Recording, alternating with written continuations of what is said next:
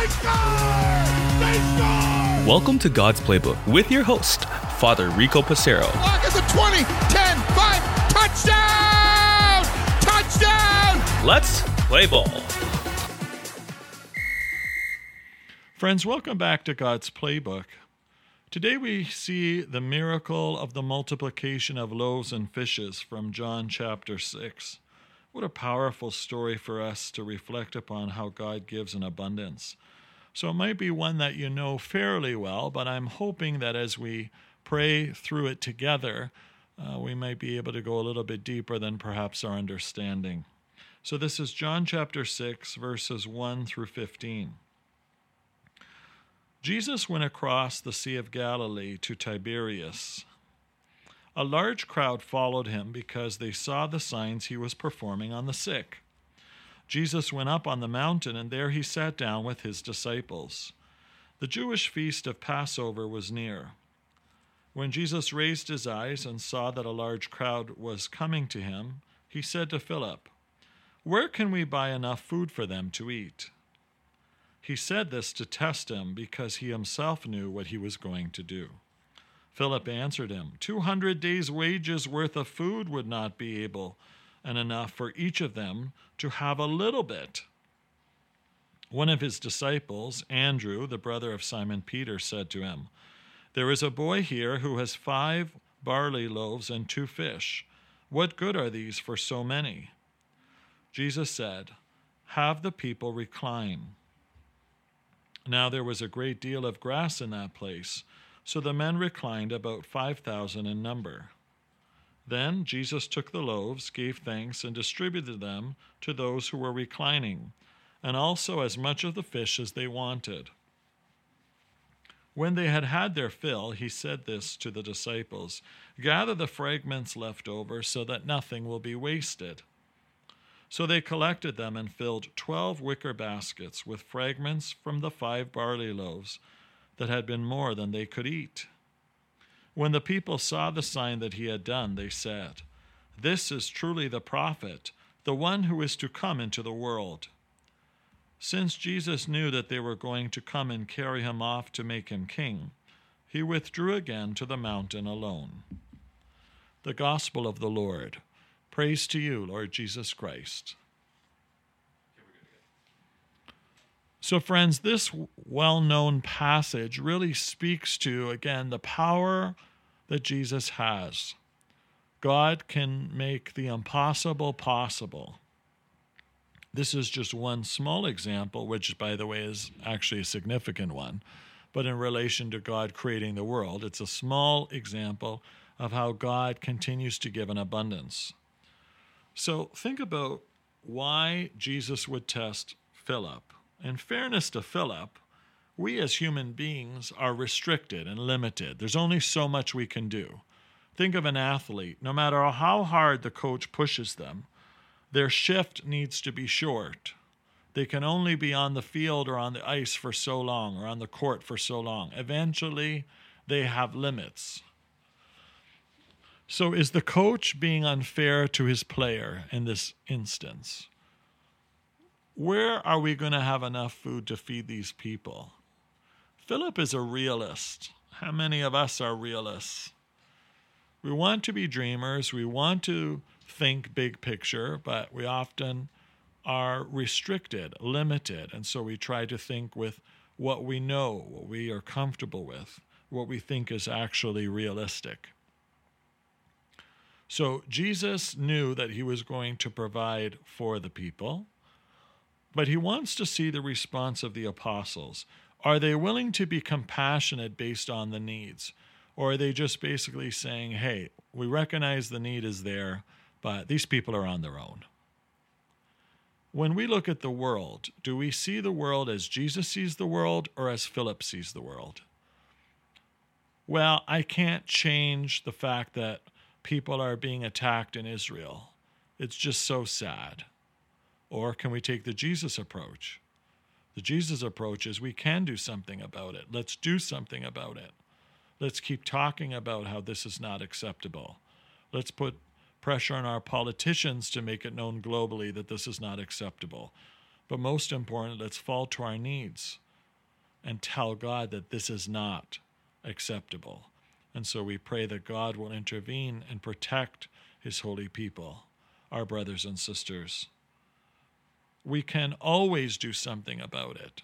Jesus is teaching us we can always do something about a situation, regardless whether we feel we have the resources to make a difference or not. If we trust in God, all things are possible. St. Paul tells us in the second reading on Sunday that we heard that all things are possible through him. And so it is God who strengthens St. Paul, thereby giving him the strength to continue to endure imprisonments, shipwrecks, hunger, frustration, anger. The list goes on and on. Do we believe that this is true of us too?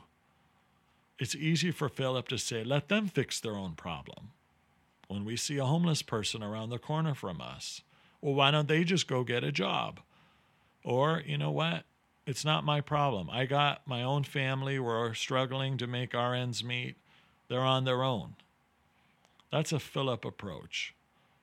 What more can I do? The Jesus approach is what can I do? And am I willing to ask God to intervene and do my part in helping?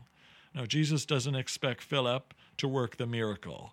But he does expect Philip to have an open mind, and he expects us to have an open mind too. Notice that Andrew looks like he's the problem solver. Okay, Lord, if this is what you're asking, well, I can bring this to the table. Is this a start? How many times do we hear about the problems of others and we feel helpless? Is not a good start by praying a rosary for that person or just turning off our radio and sitting in silence and offering either spontaneous or concrete prayers for someone. It's a great start, isn't it? Are we willing to pick up the phone and help somebody? We can't take their grief away. We can't remove the cancer from their lives. We can't force their spouse to love them. We can't force their children to listen. We can't force the alcohol out of the person or the drug addiction to end but we can walk with people, can't we? So, with the little that we can bring, God can transform and make it something big. So, the few loaves and fishes signify the fact that we have limitations and God is limitless. So, the more we trust in Him, the more we use our God given talents to make a difference, the more God will make a difference through us as temples of the Holy Spirit. So, may we never be discouraged, may we never be frustrated, but rather just focus on our dependency on Him. The more we depend on God, the more we realize He's in charge and I'm not.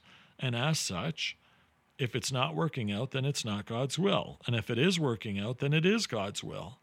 And if it's better than we can ever imagine, like the apostles see in this passage, then we realize that God's hand is at work here for something greater than just feeding people.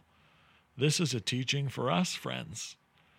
We weren't there to eat the fish and the loaves, but rather the fish and the loaves continues to speak to us. I know in my own home parish here, it's one of the beautiful stained glass windows in the church, which reminds me that God always gives in abundance. How many times have we asked God for something?